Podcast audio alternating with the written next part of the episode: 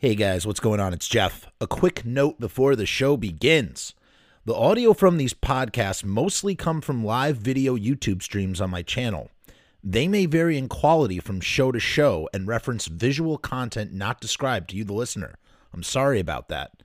If you prefer video to go with this audio, head over to youtube.com backslash frumess, F R U M E S S, for the whole enchilada. Who doesn't like a whole enchilada anyway? Oh, what's that up in the sky? Spider Man, Spider Man. Gotta talk about Spider Man, cause we can't wait to do it. We gotta do it right now. Look out. Jeff's gonna talk Spider Man. So if you have not seen Spider Man No Way Home, the brand new, newest Spider Man film, do not watch this stream because we are going to spoil the shit out of this movie. Like, there is no holding back, okay? So if you haven't seen it, you know, come back, come and watch this after, you know, when we get back, okay? When you when you get back from seeing it. Come and come and watch it. That's important. So, um yeah. What else can I tell you while we wait for Nate Dog? There he is. There's the Nate Dog. Let's see him. Hey. How do I sound? Oh, amazing. So much better. So much better. Can you do me one last favor? Tilt your phone horizontally if you can. There you All Oh my god, look at this guy. Look at this guy. All right, we're going to restart the show right now cuz Nate Dog is here. All right. Headphone wire issues. That's okay. But you sound much right. better. You don't sound like a How do I sound? Ah, you sound much better. Good. Okay. Okay. Ready? Yeah. All right, we're starting the show right now. Spider Man, Okay. Spider Man. Time for us to talk about Spider Man because we gotta talk about Spider Man. That's what we're doing. We're talking Spider Man. Look out. It's time to talk about Spider Man. okay. Um, so you you contacted me and you were like, yo, you gotta watch Spider Man immediately. Like, do it now. Eh, yeah. Um, and I will tell you why I did that For good reason. Yeah. I, I I'll tell you a story to explain why I did that. Um, I remember when we saw Endgame together. yeah. It was like the day after your second kid was born, and you were explaining to me that you really needed to see that movie as soon as possible in order to be able to safely graze the internet without being spoiled. right. And we all know how that movie ended, you know, with the Right. brave, noble sacrifices of lovable characters like, you know, Black Widow and, of course, Tony Stark. Right. So this movie is kind of like the first Avengers level event we've had on screen since then. And I'm like, yeah, Yes. Jeff's going to need to see this as soon as possible. Yes. I mean, here's the thing. Uh, This is, and these are really this. This segues right into my opening remarks here. You know, we live in a post Endgame world. How do you, how do you top a movie?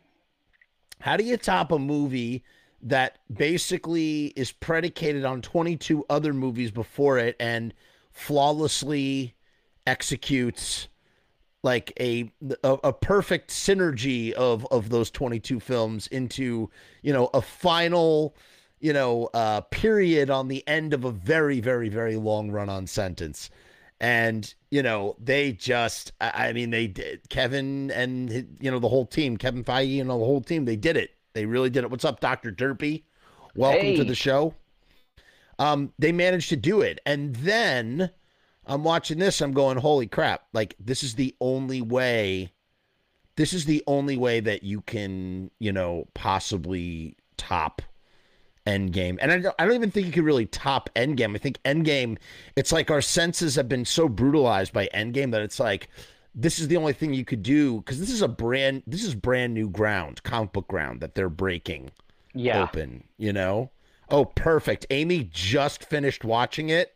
Well, And now we are your the movie. emotional support friends to help you process this movie. Yes, yes. It, it, it's um, It's definitely leaves you with a little bit of a hangover. It's a little sad. I know that you're kind. You must be angry because I I actually thought of you while watching this because I immediately thought of no extra day. Of one more day, yes. One more day. So let me let me talk about my sort of love hate relationship with um Go ahead. with uh, with comic book writing. Go Um, ahead. way way back in 2006 marvel did their civil war event this Oh, was the civil war story for those of you who don't know this was the civil war story that inspired the civil war movie Right. but it's not a perfect one-to-one interpretation you see in this in this storyline the government wants all superheroes to register and work for them you know whether they're avengers or not Mhm. and Peter Parker takes the most unsuspecting turn you would expect him to take.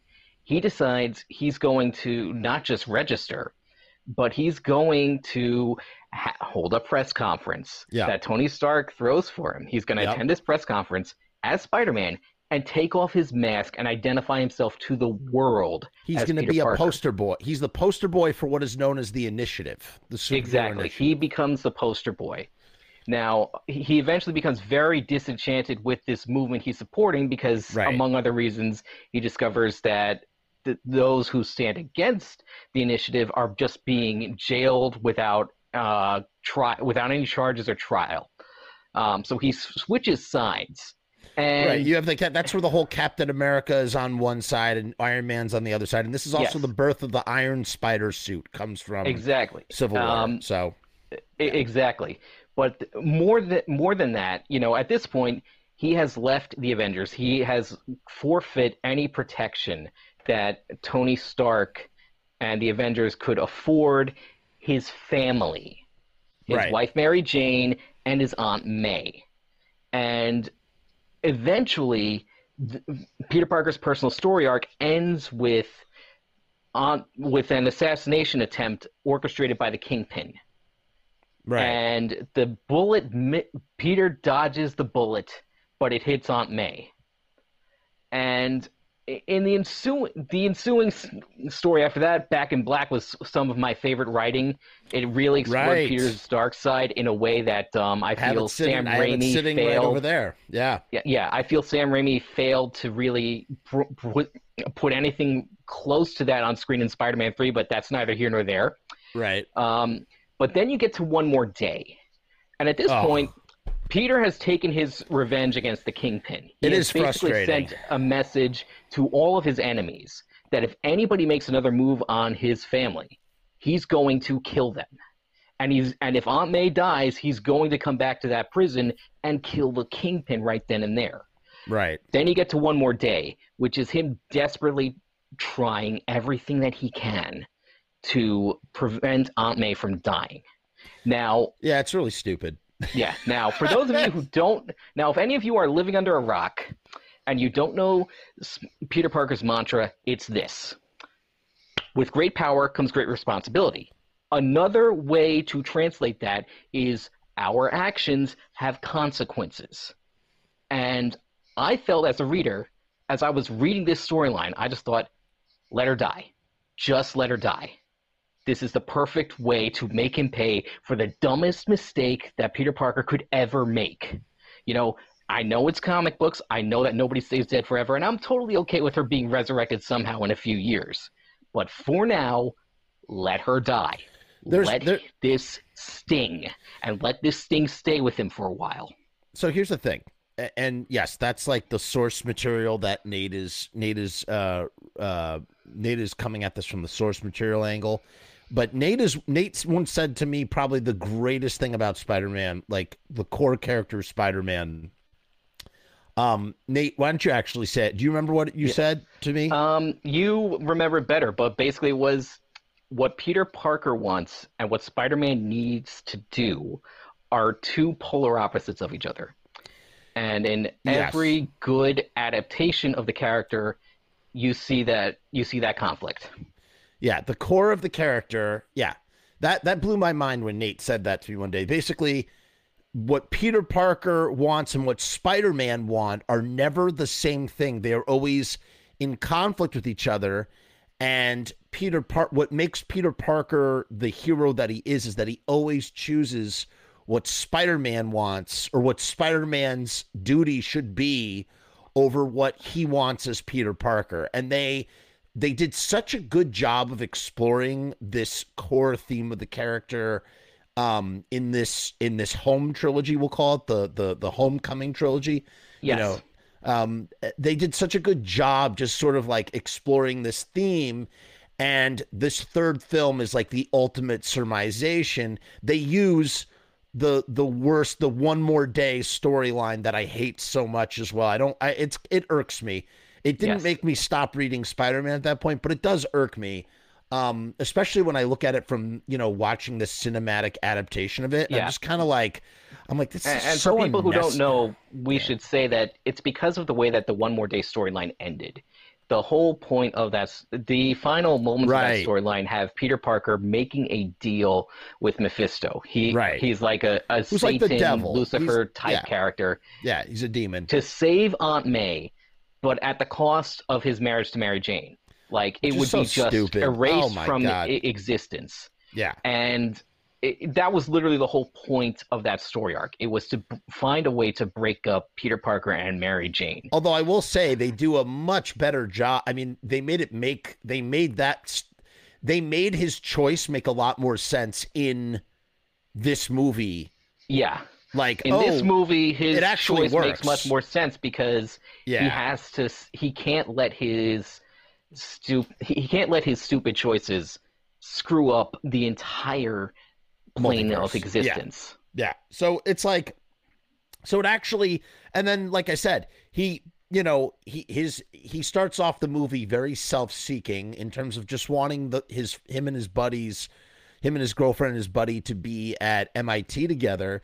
And it ends with him basically sacrificing what he wants for the good of the world, for the good of his friends. He sees that his friends, I mean, we're already jumping to the end of the movie, but like he sees his friends are happy, are happy and content now that they don't remember all the Spider Man stuff. And he's just content to just sort of, and basically the trilogy, this, this trilogy of films ends up becoming Spider Man's origin story really in the MCU. They just announced they're going to be doing a new trilogy and it makes sense because Well, we now we can go into it, you know? Yeah.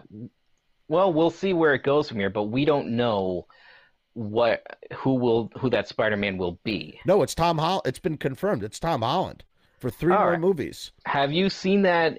Have you seen him say that though? Because he's not sure what his what his future looks like with the They- MCU. This was announced uh two weeks ago that Hmm. he is like ha- hands down he's there for a whole nother trilogy and that and then I guess they would pass it down to Miles Morales, who's the the ultimate Spider-Man, uh, at some point. But you know, in addition to doing no no uh, one more day, in addition to doing like multiverse stuff, they're also they're kind of they kind of did this adaptation of into the Spider Verse live Yes. action because they saw that it works so well. And here's the thing: here's what Spider Man does. Here's what Spider Man No Way Home does so well, like so brilliantly. It besides the fact that it's like again going back to our initial question, how the hell do you how how do you up the ante after uh Avengers Infinity War and Avengers Endgame? You friggin' melt people's minds and sort of do a one up on DC, who's like, oh, we're bringing back Michael Keaton as Batman and the Flash. They're like, oh, that's cute. And bringing us every incarnation live action of Peter. Oh, hold on, hold on, stop, stop, okay, stop. sorry, sorry, sorry. I we should absolutely advise anybody watching this who intends to go out and buy a ticket. I already told Um, them. I said okay. it's everybody knows this is spoilers. The- Okay, it's but on we, we really think that the the biggest spoilers of all, um, stuff that was not even hinted at in the trailer, we're getting into right now. Yes.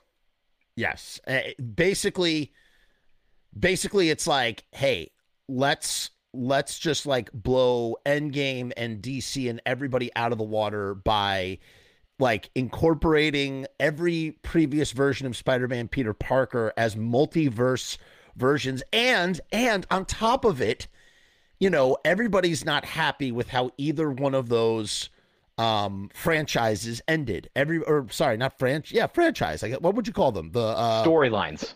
storylines.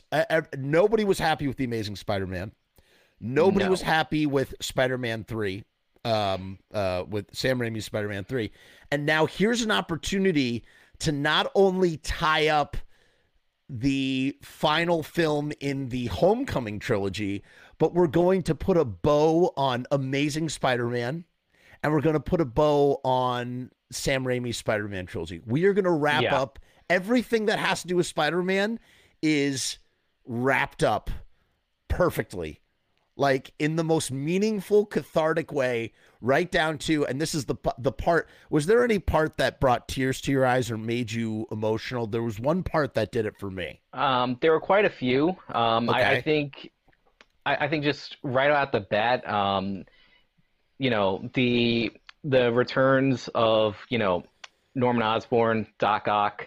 okay Um, you know, I I I could there. I loved the the first two Spider-Man movies. I don't think they're perfect, but I do think the villain portrayals spider-man were 2 is very so good were very spot on. yeah they're so great you have that.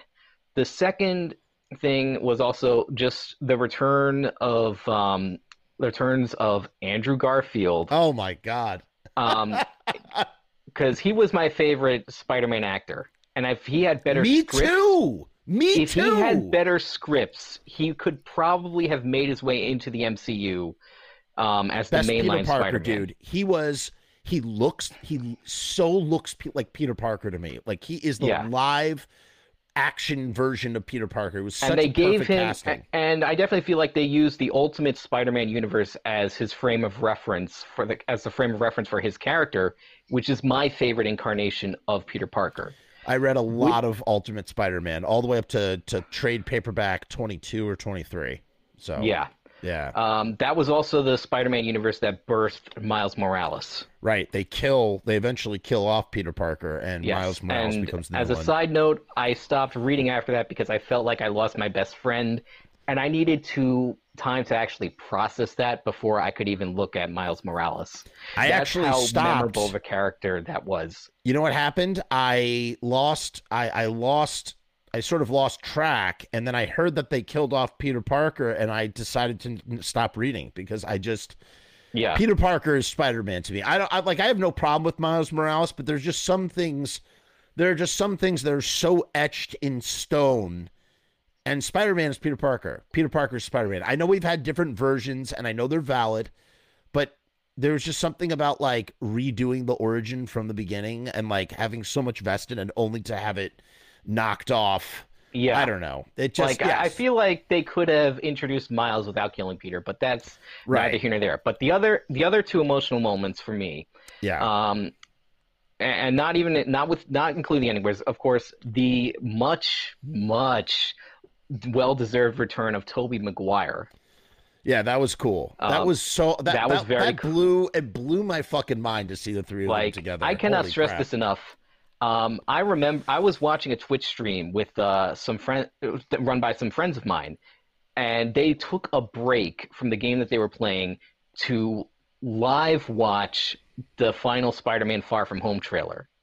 Yeah. And at that point, they confirmed five, all five villains, Yeah. and they were and they were speculating as to whether or not, uh, you know, Maguire and Garfield were going to be in it. And my thinking was, okay, we're this close to the release date, and if they're not confirming, if they're not confirming that Tobey Maguire and Andrew Garfield are in this movie, they're not in this movie. Because this is the kind of thing you would want people to know to put people to get people to buy tickets. You know They- that they wanted- I was uh, thinking I- purely from a from a business standpoint. So the surprise was glorious. I also ate a lot of crow last night.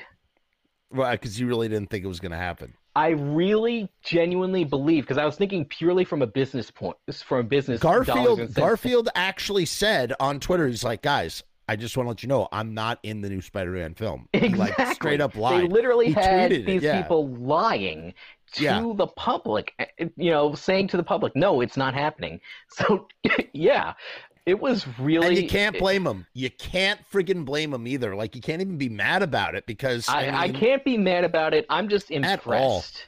I am yeah. just impressed that they were able to keep this secret of this movie so closely guarded. Yes, Dr. Derpy, that's exactly what was happening in our yep. in my theater. We were all cheering and clapping Dr. Derpy. It was it was so radical. It, it, was so radical. I don't know if Amy is still watching. Amy, what was the reaction in your theater when you when you saw it? Were people clapping and, and cheering?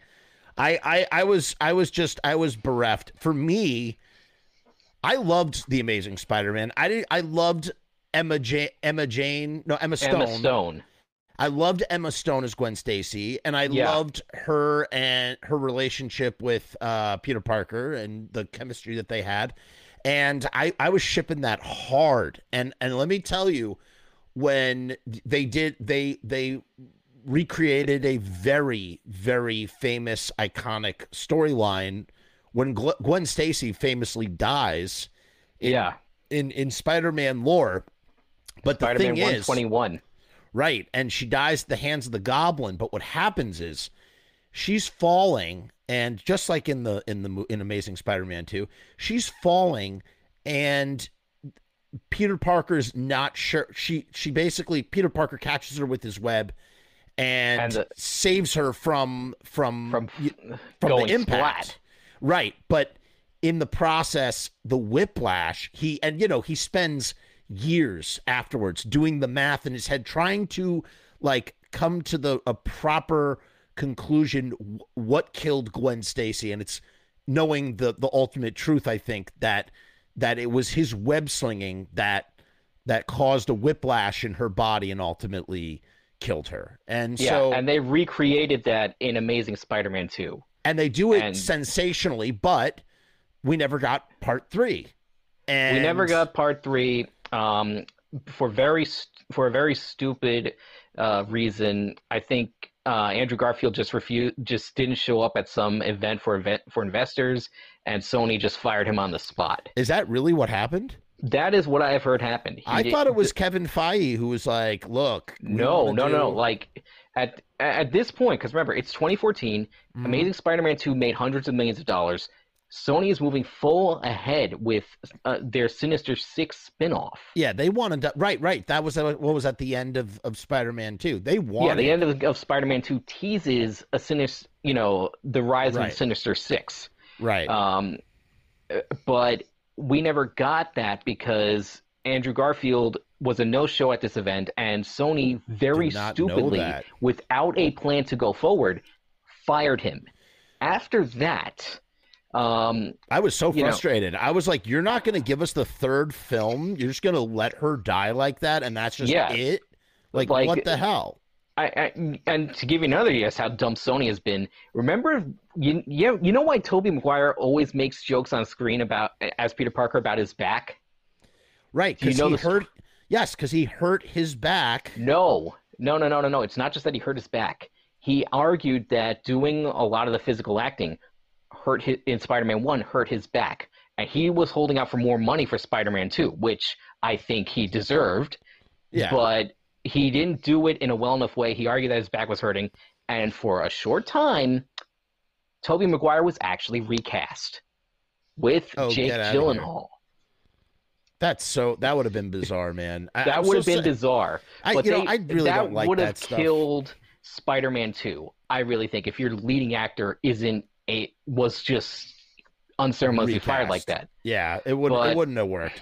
But, but here's yeah. the thing. So so after that happens with Andrew Garfield, to have him not only in this movie but have a chance, but save AJ and uh, not AJ, MJ, yeah, MJ. He, he saves, saves her. MJ. He he saves her when MCU Peter can't.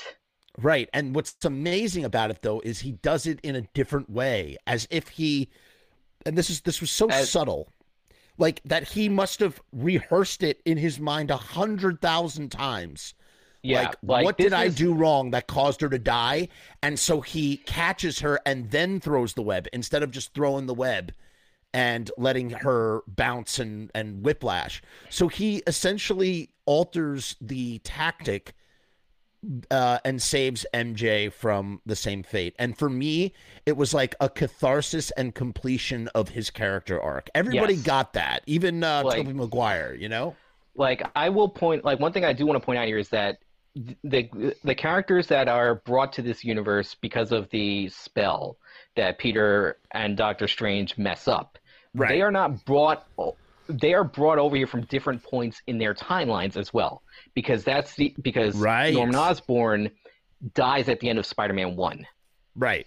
Um, so that's the only way that he and that's the only plausible way. So that means that the Andrew Garfield Spider-Man that we got is one that probably had years, probably like Right. it's been seven years since Amazing Spider-Man 2. I'm going to say that he probably spent those seven years Yeah, thinking about how he What could happened. have saved Yep. what happened and how he could have saved Gwen and what he would do if he had a second chance. and Tobey Maguire ends up with his MJ in the future, and they have a family and whatnot. It was just, it was, and, and I got to tell you, the the the uh, just the dialogue, the scenes, it- everything was so well written. The the the the levity between the three Peter Parkers, it was just, uh, it was so fun. It was so perfect. It- th- these films, and I got to tell you, every like all Star Wars trilogies should look like the Spider-Man home trilogy. All superhero films should do should have uh should take a note from the precedent that has now been set by No Way Home. And what is that? It's the thing that spy- that that comic books do all the time. They self-reference a rich history and do all sorts of like in you know, in continuity throwbacks. And we got that with the MCU, obviously, to to a, a great degree. But Yeah. this was this- this, yeah, this Sorry, movie but this movie as you point out yeah it does all that it celebrates 20 years of spider-man films That is the crazy thing it does. next man. year will mark 20, 20 years, years of Oh spider-man on the silver screen Oh my god! And they did it. They they brought all of them back. They tied up all the storylines. Like I don't think anybody after coming out of No Way Home, there's nobody that feels bad about the Amazing Spider-Man anymore. There's nobody that feels bad about Spider-Man Three anymore. Like everybody, everything Yeah. was set right. That's what. So it's like. It, this film um, took such opportunities to sort of wrap everything up in such a perfect bow and leave it open for the future. Like it just was what a what a masterstroke. Yeah because what this movie does right and and it's something that i feel that every spider-man movie um overlooks you know between like um, spider-man and amazing spider-man. They, this movie acknowledges that those villains were victims of bad things that happened to them. Ah, here's where we're going to disagree. I okay, go ahead, finish your statement, and then I have I have because like it because with the exception maybe with the exception of Norman Osborn everyone else was got caught up in something. Right, um, that they might that they weren't you know um, Doc Octopus had a had an experiment go wrong and it messed and it messed him up. But he was trying to do good in the world with that experiment. Um, the Sandman just you know it, it was just a victim of a freak accident you can say you know you can say the same about also Electro um, you know, Yeah. just falling into just accident, you know, accidents and or just bad, cert, you know, or just doing good things or just trying to do good only to have it turn out badly. so, So in that sense, Yeah. yeah. they're kind of victims of their own, you know, of of their own misfortune. this was the worst part of the movie for me. It was it was um for me it, it, it was almost like it was it almost was groan inducing. And here's what here's what No Way Home has taught me.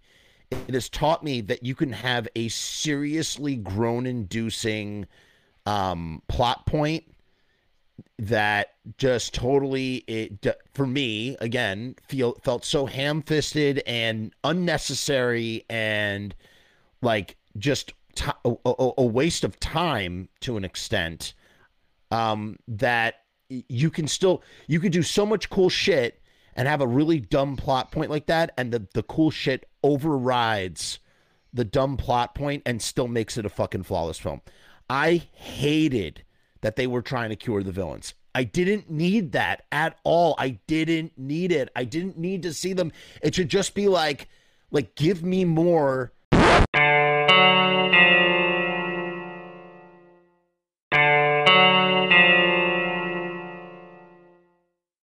Peter Parker's trying to stop their villains. That's all I need. Don't give me, oh, we have to cure these villains because you want to know something? I didn't buy it. I Peter Parker, he may be young, and they keep referring to that. You know, Stephen Strange keeps saying that over and over again. you oh, I keep forgetting you're a young, you're a dumb young kid, or something like that. Yeah, he's young, he's idealistic, and Right. he hasn't been jaded to the point where he would happily give up on trying to reason with, um, you know, Yeah, but he knows what's somebody. at stake. So here's the thing: he is not. He is now, unlike his his spider brethren, he has fought an intergalactic war where everything was at, where half of the universe was at stake. He knows all about the bigger picture, and this is, uh, you know, they take it to another level. With the, this isn't just one universe; this is the multiverse.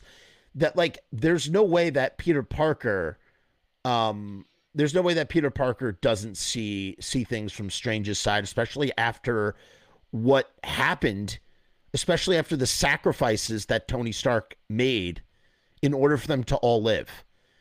Tony had to die for everybody to live. Yeah, but And- Tony Stark sacrificed his own life. It Right. gets it, it certainly gets and feels much more messy when you have to liter when you have to look five people in the eye and Yeah, say, this- this "Sorry, their you got to die for the universe to save." Yeah, but no, no, no. Full. But this was their th- they were fated. This was their karma, and this was their fate. That this was this stuff had happened already.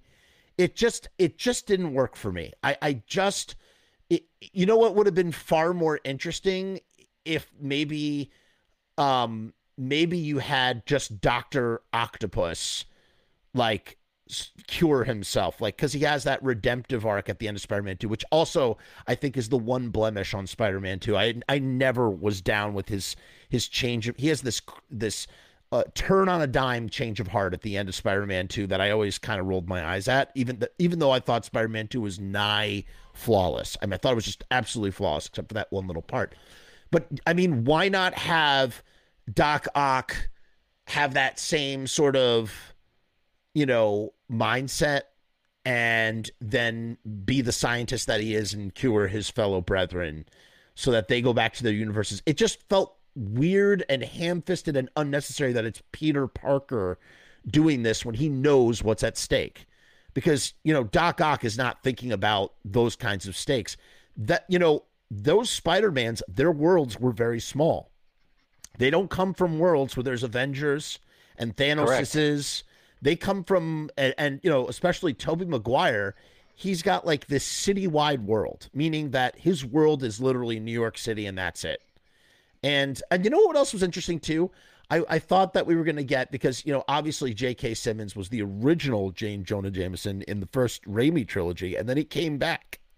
I thought there would be some sort of acknowledgement that he was something about how he's the same in both universes. It doesn't yeah, matter. they never, they never. I, I guess they couldn't fit it in. or they the cut movie. it. Maybe they cut cut it for time. Yeah. But I just find it weird. It feels like such like a, a- an omission of something that's so obvious. But yeah, I mean, there's because I, I wouldn't be surprised if that scene where like all three of them are comparing notes, you know, about what, Right. you know, about the, you know, about the constants in their in their personal journeys. Right. I wouldn't be surprised if they just cut it for time. You're probably right. That's I mean that's probably what happened. And you know, I, I want to see the extended version of this film if it comes out. I don't know if they're going to have an extended one, but um, I, I I just there is an extended version of uh, Far From Home. If you oh, remember. is there really? I did not like know that. did you know that like during its theatrical run you remember like there was this um sequence that was teased in the trailer where like where the iron spider breaks up um a police you know uh, breaks up an armed robbery in like a club or something and the and the cops ask me hey you're gonna be the iron, new iron man and he says no i'm too busy doing your job that was part of a whole sequence of events um, I didn't realize that. was that was cut out from the beginning of that movie. I did not Um, realize that. But they actually, but they actually um, put that version of the film in theaters towards the end of uh, its theatrical run. So I can confirm that there is an extended cut of uh, So hopefully they'll Home. have hopefully they'll we'll have a, an extended cut of No Way Home with even more Yeah. stuff jam packed in it. You know, and even like another thing that was weird. Another these are nitpicks. I, again, I I give it I, I give it you know uh, five stars out of five stars. I do. I really do. Even with those flaws. But another thing that was weird was the characterization of the villains. They were not the same as they were in their respective movies. They were all kind of different. And, you know, I don't know. There was just like, there were like little dialogue things that kind of got to me a little bit. Like, again, I kept like telling myself, Jeff, shut the fuck up. Like, they brought back Af- Alfred Molina. Like, you can't complain. You literally can't complain about anything because it's just, there's just so much great stuff. Uh, Like I said, the only thing that I would have either cut or tweaked around a little bit would have been the the whole needing to cure villains and you know Mary uh, Aunt May being like oh everybody's good inside. And you know like you never really Yeah, like- see much of her in like her background that she like works in this soup kitchen type place. It just felt like it was a little you know um forced yeah her all. philanthropy is definitely like I, I don't want to say it's shoehorned in, but it's this is the first time that we I mean. actually see what she does. and we don't need we never we never needed it in the previous two films and I'll, i will say one last thing i will say about all this is you definitely get a sense of the there's a diminishing return of the john hughes factor what makes the homecoming trilogy so brilliant is the beautiful fusion of john hughes teenage angst with Spider-Man, Superman, superhero antics, and we get the perfect amount of that, the perfect like blending of that in Homecoming, which to me is I don't think that film has a bad bone in its body. I think it's a flawless film. It's perfect. Like it's a perfect movie. And then Far From Home, you get a little bit less. You still have it, but it's a little bit less. And then this one it's you know again the MIT thing is probably the close the most we get of that and it feels almost kind of like you know what happens is when you get all the the villains and the Spider-Men everything else that's that that they're trying to spin in the plot sort of goes by the wayside because all you care about is this and that's know, why so why have it you know I mean, some of it was like, I guess some of it was just for a little comic relief to like, you know, show how this has upended Peter's life to the point where he can't even go to school without his teachers rolling out the red carpet for him. That he's got his, you Oh, know, yeah. his douchebag uh, rival Flash Thompson pretending to be his best friend. oh so you know, great that Betty was awesome Brant, you know, making a whole, you know, doing dedicating the school news team to covering Peter Parker's first day back at school like she's a two-bit tabloid reporter. That stuff was funny, and Yeah. it, it, certainly does serve to set up Peter's, you know, frustration. I- I think what would have made his desperation to come to Doctor Strange a little better. And this is going to tie into one of my gripes about the movie, which is that you had five villains who were mainstays on the Sinister Six, and you couldn't get a sixth.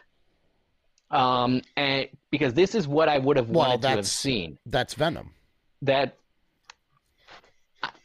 forget Venom for a moment. yeah Um, you know, in the at the end of the first Spider-Man movie, Homecoming, you know, we see that Peter has made himself some enemies by busting up this, you know, Vulture's crime ring. Right. You could have either brought back Michael Keaton, or you could have brought in Michael Mando, who I think was supposed to be the Scorp, you know, who was, oh, who I think was supposed to be teased at being the Scorpion somewhere down the line, as Yeah. sort of a villain from this world, and complete that and give us the Sinister Six. And you could have done that by literally having him make some sort of attempt on Peter Parker's life, because now everybody knows who Spider-Man is, and there are a lot of people who would love to take a shot at Spider-Man.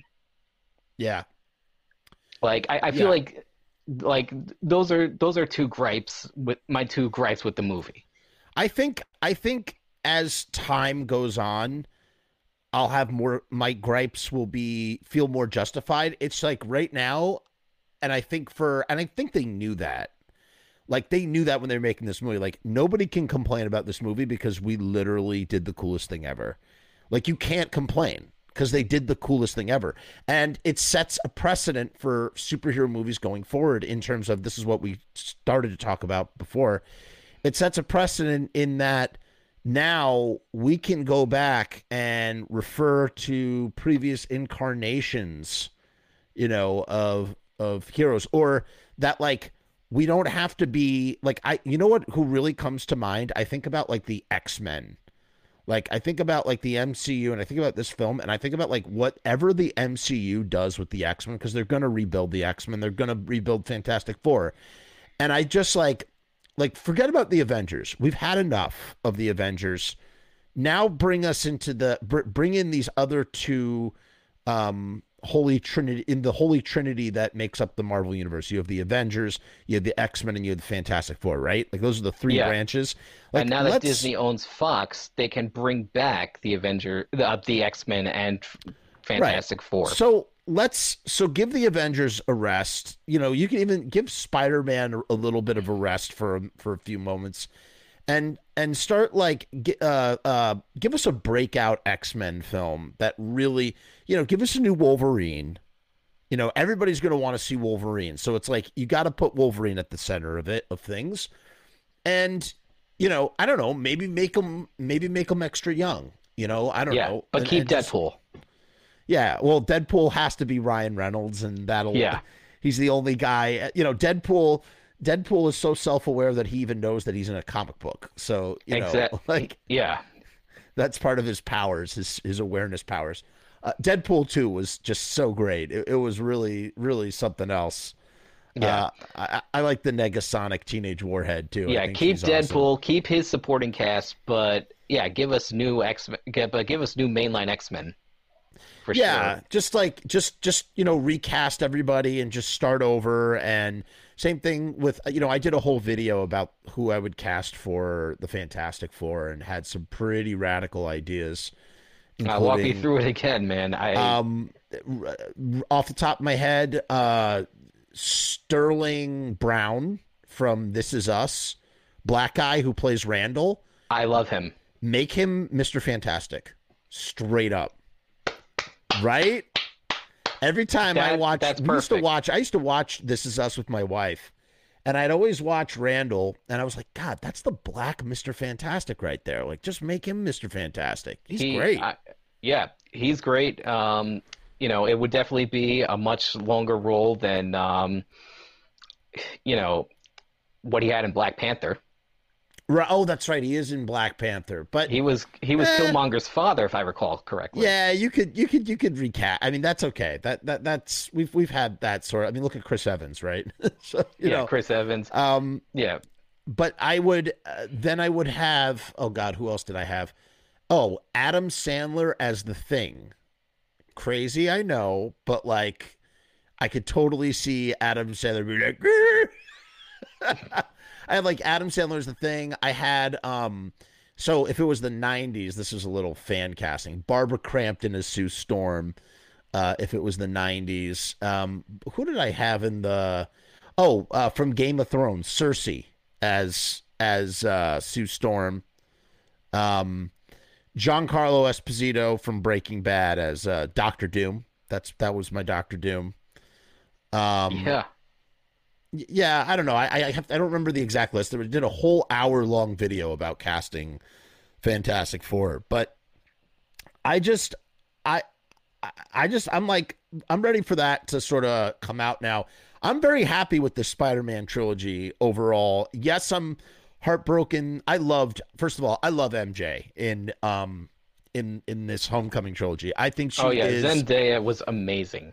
yeah. Is that how you pronounce it? Zendaya. She Zendaya is, or Zendaya, I'm not Zendaya. sure. She she is. if I have it wrong, I apologize. she she is just she is something else man she's great she's so great she's so she is like she's so funny and quirky and awesome and it was so she's so different from every sort of Mary Jane that we've seen both animated and live action otherwise. Yeah. So it's like it was really cool to see them go in a completely different direction and um but it made me sad that they didn't end up together because they're just such a great couple. Although they're they're a couple in real life, I guess, right? They're, they are a couple together. in real life, but um, That's wonderful. No, I I kind of agree that it should. You know, I, I think it should have ended with the button being pushed to send them all back, as opposed to you know having Strange cast a spell. Because I kind of feel like, you know, even because I kind of feel like the one thing that I'm not sure how I felt about was to have Peter Parker literally lose everything at the end. Yeah. That he would have, you know, that he would have no. He literally you know, loses. especially He loses everything. He literally loses everything except for one May. thing. What did he not lose? He, lo- He didn't lose Spider Man. Right. Spider Man is the only thing that he that he doesn't lose. He keeps Spider Man. What's up, Ballad of the Broken? We got David Hey, Lee Ballad. Rath in the in the audience as well. Ballad just left the theater. He was yeah, dude. Ballad. I we were just talking about it. I I choked up when when he saves when Andrew Garfield saves um MJ. I I absolutely was verklempt. I, by the way, there's the meme of the spider of, of three Spider-Men all pointing to each other, and they do that in the fucking movie. You see them all like talking at the Statue of Liberty, pointing at each other. By the way, the Statue of Liberty has the Captain America shield, which is really great.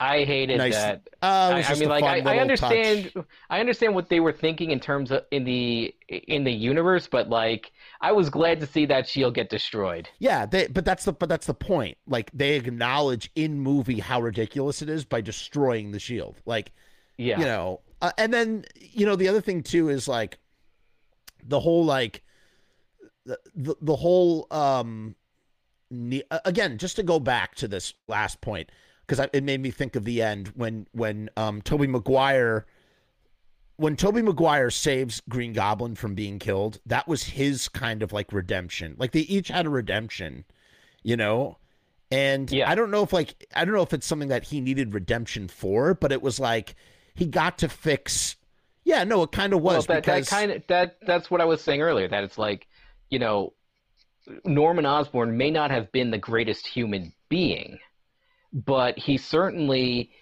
did not. You you know, he certainly had he not drunk, you know, tested that formula on himself, he would not have gone on that on those rampages that he went on as Green Goblin. He would not have, you know, killed his entire board of directors and and terrorized so many people. Right, but but that's not what I'm referring to. I'm referring to the fact that that Tobey Maguire, in a way, like almost blamed himself or fe- feels. It's been a while since I've seen the first Spider-Man. Yeah, film. no, he feels guilty that he could not have stopped Green Goblin without killing him because right. he- Doesn't he, do you a know, flip? how- Doesn't he? He does a flip that causes the glider to to ram yes, into. like if you remember the you know the Gwen you know after the death of Gwen Stacy, he confronts the Goblin again. That's in, in the comics. They actually recreated the first death of Norman Osborn in Spider-Man. Like right, that, and then and then James Franco goes, "You killed my you, you killed my dad." yeah like james yeah like like the whole thing is you know it re- it puts a huge strain on his friendship with harry Right, and, And so it- so yes, yeah. Sorry, go so ahead. it's like you know it cost peter so much not being able to save norman osborn and not being able to help him because it cost him it it cost him his friendship and it also hurt his relationship with mary jane down the road in spider-man 3 So you know- that is, but that is what I mean when I say that that's his redemption arc because because Tom Holland goes to kill him with the Goblin glider the same because because the Goblin basically killed uh, Aunt May in the same kind of way, and Yeah. then and then it's Tobey Maguire who stops it. So both Andrew Garfield and Tobey Maguire atone for things that they feel guilty about or like set the wrong thing right and they're both these great moments of catharsis and it goes to show you that if you could have a great moment of catharsis if you have these big like redemptive arcs or whatever that you can have dumb shit in your movie and it's no one's gonna care Like, yeah, and, and and to add to that moment, because I just want to point out here, it's Yeah. not Tobey Maguire who administers the cure to Norman Osborn. It's Tom Holland. right, Um, right. you know, like Tobey Maguire tosses it to to Tom Holland um, as sort of this silent plea, like, "No, don't kill him. Please do this." And it's also just as cathartic to see to see Tom Holland in the end do the right thing, not you know sink down to the Goblin's level. Yeah, um, Ballad says here, I also really love the way they handled the great power comes great responsibility quote. Yeah, And we, we were talking about this earlier. The uh, ballad. This is what this is the core, and they really they really just go to the core. They they do it in the whole trilogy, but Peter Parker wants what whatever Peter Parker wants is the opposite of what Spider Man wants, and Peter Parker is always left with the choice to pick what Peter Parker wants or to pick what Spider Man wants, and he will always pick what Spider Man wants because he's a hero and he's and he has no choice, and it, that is what is aligned with what you're saying right here about uh, with great power comes great responsibility. I don't know. We just got an alarm that went off from um, Dyer. I don't know if that's uh, what that. uh, oh, that was that was at my home. My sister just walked in um, from the outside. no, no, no. um, I, I'm talking about on. I ha- sorry, I got an alert. I, I set up these these Streamlab alerts on my uh, Oh, streaming okay, all right. software, and I and I just got that alert. So thank you, thank you, Dyer, uh, for whatever that was. I can't. I still haven't figured it out. I don't know what's happening when that happens. I think it's a sub- sub- subscription when people subscribe. I get Oh, that well, if alert. that's the case, thank you. Yes, thank you. I, I I'm I'm not sure. Um, but yeah. So so that's. I mean, I honestly I don't know where they're going to go for the next four, five, six move. Well, we do. We know the the symbiote's going to come into play. You know, Venom's going to come into play, and they're going to get a chance to sort of redo the that you know and we'll see we'll see what happens there. I would like to see frankly i would wouldn't mind seeing again put the avengers toys down like leave them down where they are for for now. Let's see spider-man make some cameo appearances in the fantastic four movie and x-men stuff like you could just weave them in wherever have them pop up Sony, please say yes. well, I don't think I I we know that he's going to be back for another trilogy. As for other other films, we who knows. But All right. Well, the, the thing is, is because remember, there is a share. There was a shared ag- um, agreement because remember, Sony holds the film rights to Spider-Man. Right, They have always had the right of first refusal for Right. anything um, Mar- Marvel Studios proper ever pitched to them. right, Um, so, you know, obviously there had to be. So when Tom Holland happened, there was a lot of back and forth about what Spider-Man could look like in the MCU and what they wanted to make happen, and both si- and both studios had to agree to everything about Tom Holland's Spider-Man. It wasn't just Kevin Feige um, getting a a blanket green light to do whatever he wanted with the character. right, right. So, you know, so obviously, if Spider Man is going to make any kind of cameos on film, they might need Sony say so, even if it's not Andrew, um, Tom Holland showing his face, Right. or you know, just to have him slinging, you know, web swinging by. So, th- so there are some, so there are some logistics that need to be worked They'll out. figure it out. Um, Ballad. To answer your question, we yes we did talk about the ending. Um, Yeah. and we we both like the ending. I like the ending Yeah. too. We well the what we what we said was uh, if you go back to the beginning of the broadcast, they in, in a nutshell, without rehashing it, this the ending is actually comes from a comic book storyline that we both did not like. However, One more day. right? It's called But the one more day. movie Yes. handled that idea better. much better much better and so i was accepting and i because i already knew what it was i wasn't like so like annoyed by it it makes sense and again ultimately they're stripping Pe- they're stripping peter parker down to a, a, a place where he literally has nothing except for spider-man and the thing that he chose he chose spider-man over everything else essentially, and he didn't really have a choice because the world would have been destroyed. He had to he had to suggest and you know we get Stephen Strange going, "Well, oh, no, I don't want to do that to you." He's like, "You don't have a choice, man. The fabric of Yeah. like existence is ripping open because all these people, and I guess you can kind of see the Rhino shadow at one point. The Paul Giamatti, the Rhino, I who was think you're kind of right. was really really fun. By the way, what a fun um, a fun little uh cameo that he did in at the end of Spider-Man 2 or was the end of Spider-Man 1 uh, Amazing It Spider-Man was it was Amazing Spider-Man 2. He had a bit Yeah. part at the beginning of that movie, and then in the final moments Right. he emerges as the Rhino. right he has like a new was he wait was he the rhino at the beginning of the movie or only at the no, end No, he wasn't. He was a two-bit. He was just he was portrayed as a Right. as an ordinary two-bit criminal. right But in the final scene of the movie, he reemerges as the Rhino, and it's not Rhino really so made. much fun It's not really made clear how he got there. He, he was just a bookend character. I God Spider-Man has the best rogues he just has such a great rogues gallery Yeah. um just the way that Batman has his.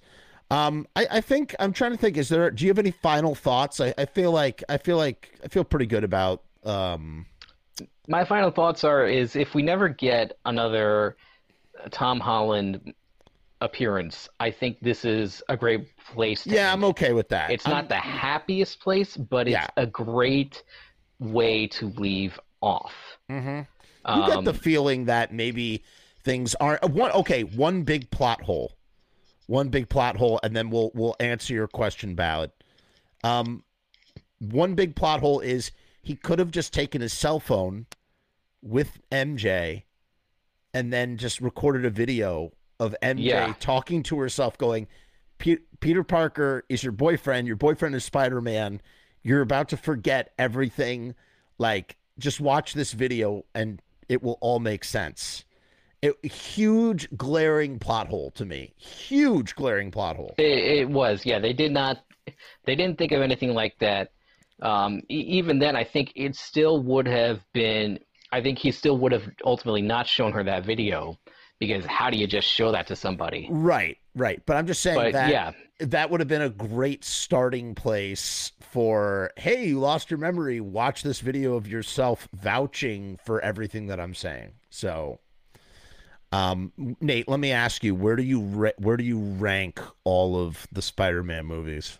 okay. Um, at the lowest of the totem pole goes Spider-Man Three, Well, purely because of how they handled Venom. Venom is my Venom is my favorite villain in Right.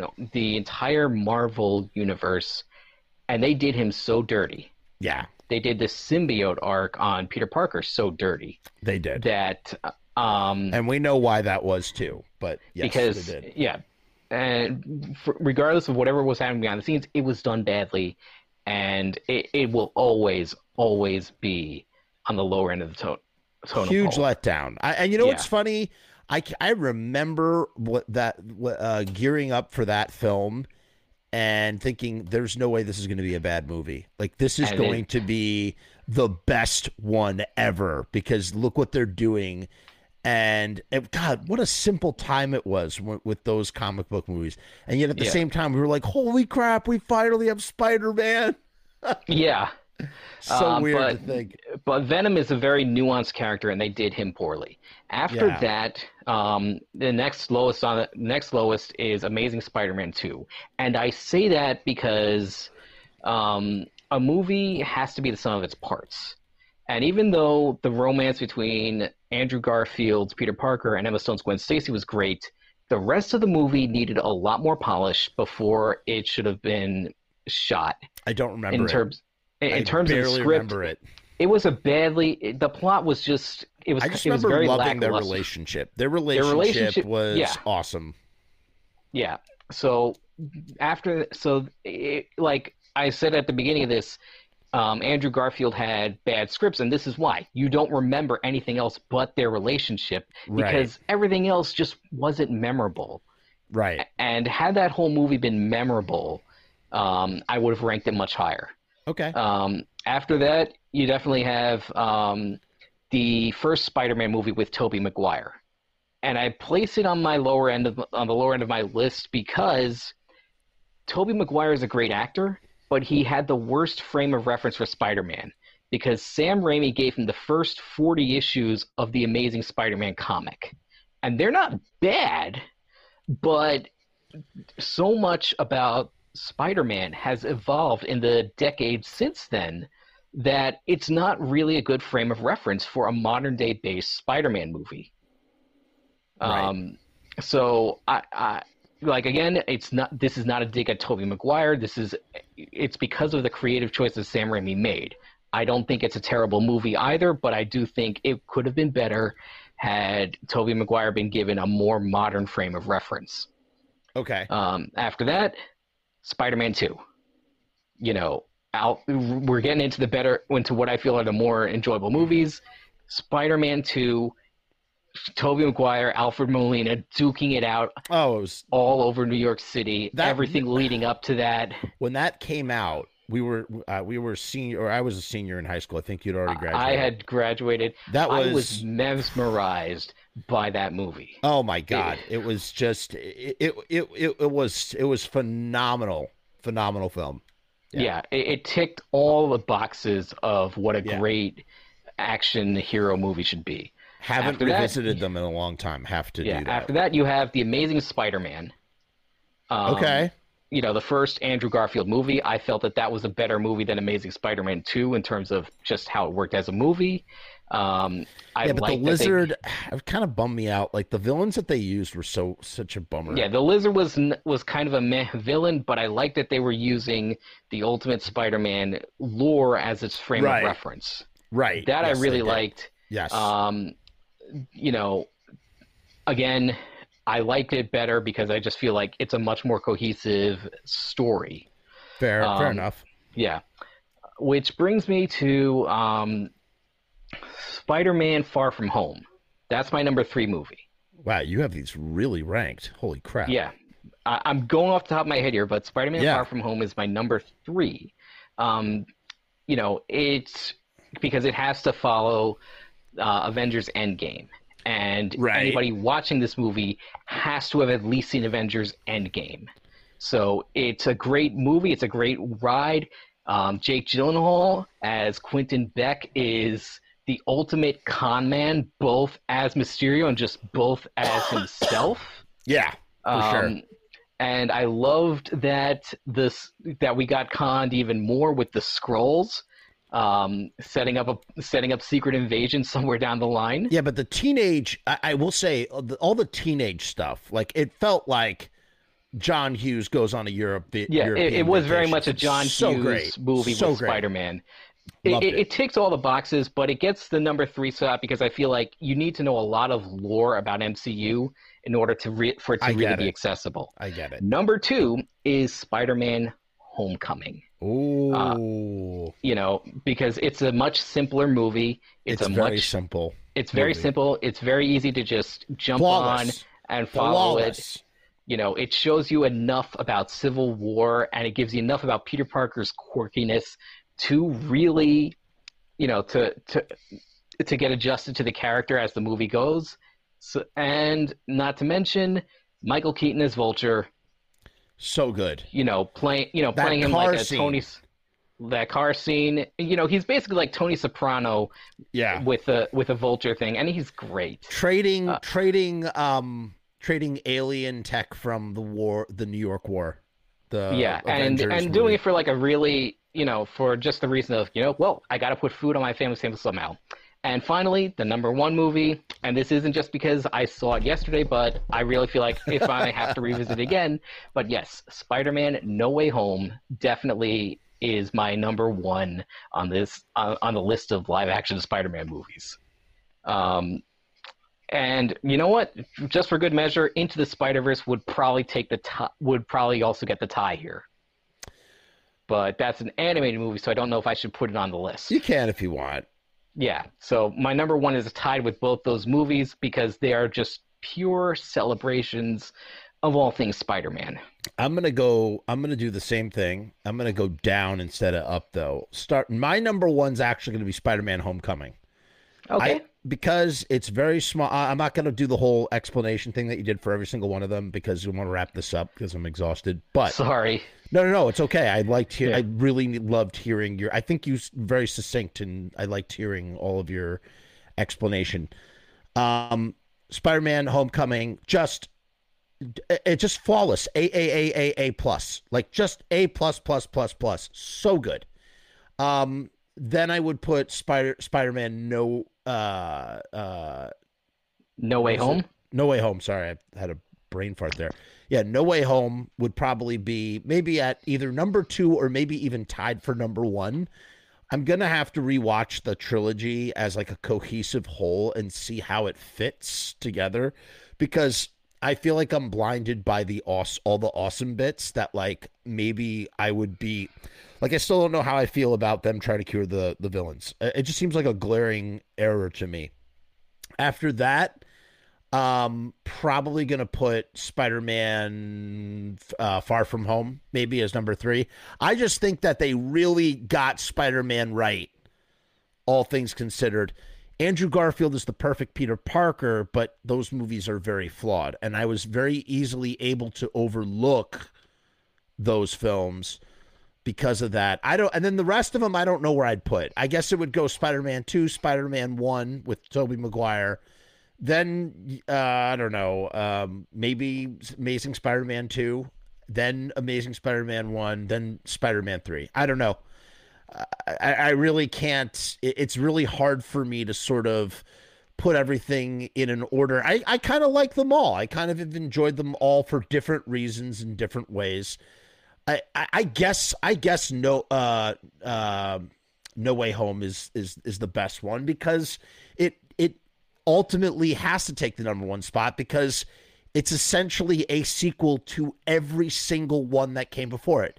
No Way Home is a sequel to Spider Man 1, 2, 3, Amazing Spider Man 1 and 2, and Spider Man Homecoming and Spider Man Far From Home. It's a sequel to all of those films. And not only that, it's a conclusive sequel. And it lands the ending just in the way that Endgame landed the ending for 22 Marvel movies. So, when all things are said and done, No Way Home is the best one. Shit. It is. that's a. I think that's a fair assessment. Uh, Ballad says, "I'm just shocked they handled it so well. It could have been all over. It could have been all over the place and packed too much content in one, but they still maintain a coherent na- narrative riddled with emotion. They did Ballad. Um, the only thing I just Erik Sommers stand... and Chris McKenna deserve all the praise for being able to handle all the all the plot elements they yes, took on. and and the dot again the the scenes that they wrote between the Peter Parkers, like they deserve Oscars for those scenes. Like they're just so pitch perfect. They didn't go on too long they were i mean they found mo they found these moments to inject so much wonderful humor as they did through i think they wrote the other two right didn't they write all everything i believe they wrote well i don't quote me on this but i believe that they were the mainstays through all three. Other people did uh, get writing credits for the first two but they got the sole credits on this one. Gotcha. Gotcha um I just like to say before, first of all, I'd like to thank Nate Dogg for jumping on here, and I'd like so to good. thank you for having me. Oh, um, my, my, pleasure. I really, really needed to talk about this with somebody. I, Nate Dogg, I'm I'm so glad that you wanted to talk about it, and you know, we, we still have to do the Invincibles yeah. and some other stuff. Yes, so we'll I, get to that. I, I admit that I manipulated you into seeing this movie, but I'm glad that you were able to watch it safely. Oh yeah, I I was I was able to watch it. COVID as COVID is spreading again all over the the place. I was able to safely watch in the theater. Now I have to figure out Nightmare Alley. I have to see Nightmare Alley as well because I love the original so much, and I, I just cannot resist Guillermo del Toro and you know fucking Nightmare Alley. Um, good to see you. Good to see a ballad. Ballad's a regular here. He's um he's a YouTube. He's one of the mods too in the the, the live chat. Um, we, it's a it's a pleasure to meet you, Ballad. Hopefully, I'll be back soon.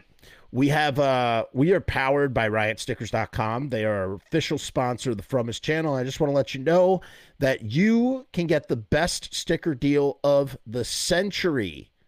Uh, for $29.50. That's 50% off. You can get 50 three by three vinyl stickers at riotstickers.com with the 50% off code from us. Go down in the description, click on the link, check it out. If you if you or your band or whatever it is your project, if you're a filmmaker, if you're a writer, whatever you may be, you may you might need stickers to, to spread away. Maybe you want to get some Spider-Man stickers. You just want to promote and proselytize and, and pass along the message of Spider-Man. Well, you can do that with Riot Stickers from riotstickers.com. I know Josh, we just had him on the show. Josh runs riotstickers.com. I've ordered stickers from riotstickers.com in the past, and I personally vouch for them. I know uh, friends of mine who also order Riot stickers, and I'll tell you, there are leading competitors out there. Allegedly, their stickers don't stick too well. So riotstickers.com, Riot Stickers, we are the bomb. Nate Dogg, hold on real quick. We're just going to play the video and wrap this up.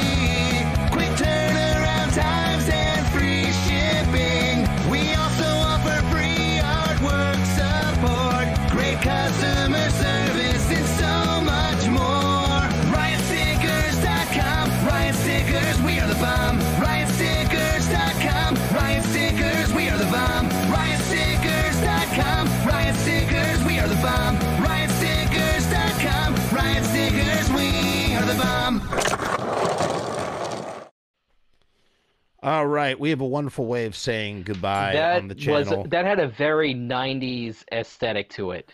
It did. It was written by the guy from Less Than Jake too, which I find uh, super awesome. That's awesome. This is uh, uh, your your friendly neighborhood web slingers at the Frumess channel are saying goodnight to you. Thwip, we say. Thwip. I hope we've been very good emotional support friends for the people who have seen this movie. Yes. Well, i- i- Instead of saying Pete, we usually say peace and hair grease on this channel. We're going to say peace and thwip grease, and we're going to Peace and close out. Grease. We're going to close out with the Patreon. Um, we're going to close out the Patreon. Uh, Nate Dogg, hang out one more second. Hey guys, what's going on? It's Jeff. So I've decided to make a Patreon. What is Patreon? I don't know how to define a Patreon. Let me look it up. Patreon is a membership platform that makes it very easy for creators to get paid for the things that they're already creating. I want to do it full time. I want this to be my full time job. In my efforts to make that happen, I've set up this platform. Is it going to work? Is it going to be successful? I don't know, but I would rather try and crash and burn than not try at all. The goal is to create enough passive revenue so that I can continue to do this full time uninterrupted. Why? Because I love to do this. I love creating content. I love making videos. I love shooting films. I love doing podcasts. In case you couldn't tell, I love to talk and I never shut the fuck up. So right now I've kept the Patreon incredibly simple. There's two tiers, and that may change in the future. The Murdergram is a simple way to extend support for all of the hours and hours of free content on the channel for nothing more than a dollar. 38 cents goes to Patreon. What's a buck 38, eh? It's less than a cup of coffee, but it's a great way that you can show support for very little effort. When you divide that $1.38 by the hours and hours and hours of time spent listening to this endless drivel of content, the dollar cost average works out. Next up is the YouTube casualty for $6.66. The YouTube casualty is loaded to the gills. Enjoy the archive ad free, as well as ad free early access to special docu style podcast videos, music reaction commentaries, and the like a month before they drop on YouTube, loaded with ads, I might add. You're also going to get exclusive content and behind the scenes content that is not available on YouTube or anywhere else. So you get to peek behind the veil. And believe me, there's a couple of choice pieces. Most of all, more than anything, whether you join the Patreon or not, I just want to thank each and every one of you that comes to the channel, that watches all the shows, that leaves comments, that participates. that subscribes. That's really the most important thing. This is just trying to find a way to earn a living as an artist. And with that, thank you for my TED Talk. Join the Patreon because we need you! 66 cents.